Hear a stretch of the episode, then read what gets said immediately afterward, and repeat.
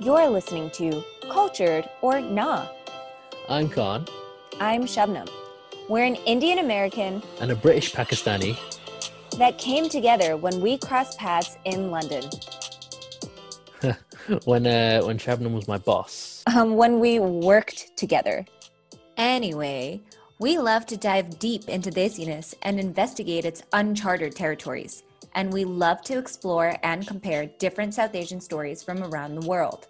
I've lived in the US where I've seen American Desis. Then I moved to like India where I've seen real Desis, like OG Desis. And right. then I moved to the UK where I see like British Desis.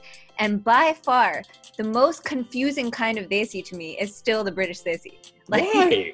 We'll talk about South Asians and politics. I mean, we do have a major election coming up. I, I agree that the narrative about the Indian American community, uh, especially supporting Trump, is ludicrous. It's it's it's unfounded. Trump is remarkable because any random person who talks to him can convince him that something is a good idea. Number one, there's not a lot of data showing that this is working. In fact, I would say the data is pretty clear that it's not working. And number two, they're pretty culturally culturally illiterate at the same time. And uh, a lot of a lot of uh, Indian American folks on Twitter uh, had a lot of fun pointing out that in the Tomi Lahren video, for instance, uh, she says Donald Trump is as wise as an owl, and, and and they said, you know, in in the West, the the owl is a symbol of wisdom, but in India, uh, the owl is a symbol of foolishness. We'll even talk about the burden of representation and what it means in the mainstream media. The best I can do is like because I'm somebody who can represent those people is to represent them well. In terms of representation, I don't really think about it when I'm doing my work because all of my stuff is told from a brown girl's point of view. So I guess that's already, I've already checked that box.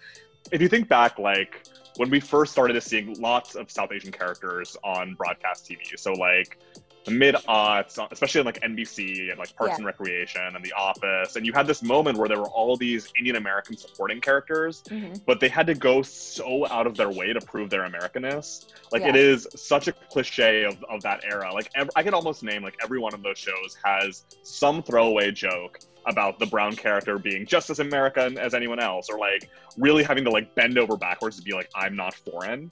South Asians specifically are so hyper attuned to how we're being perceived by others because of just like often in the way of our own social interactions.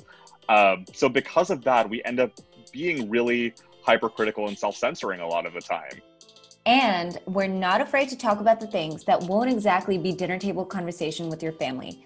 The bits of our culture we're not so proud of. We're not looking at any kind of gender based violence as an expression of desire or affection or lust or unrequited longing.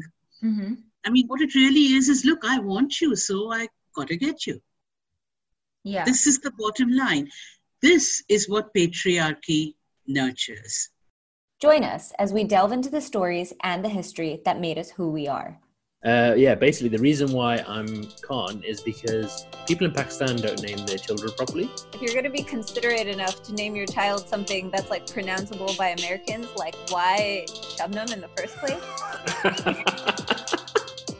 it's like it's exotic.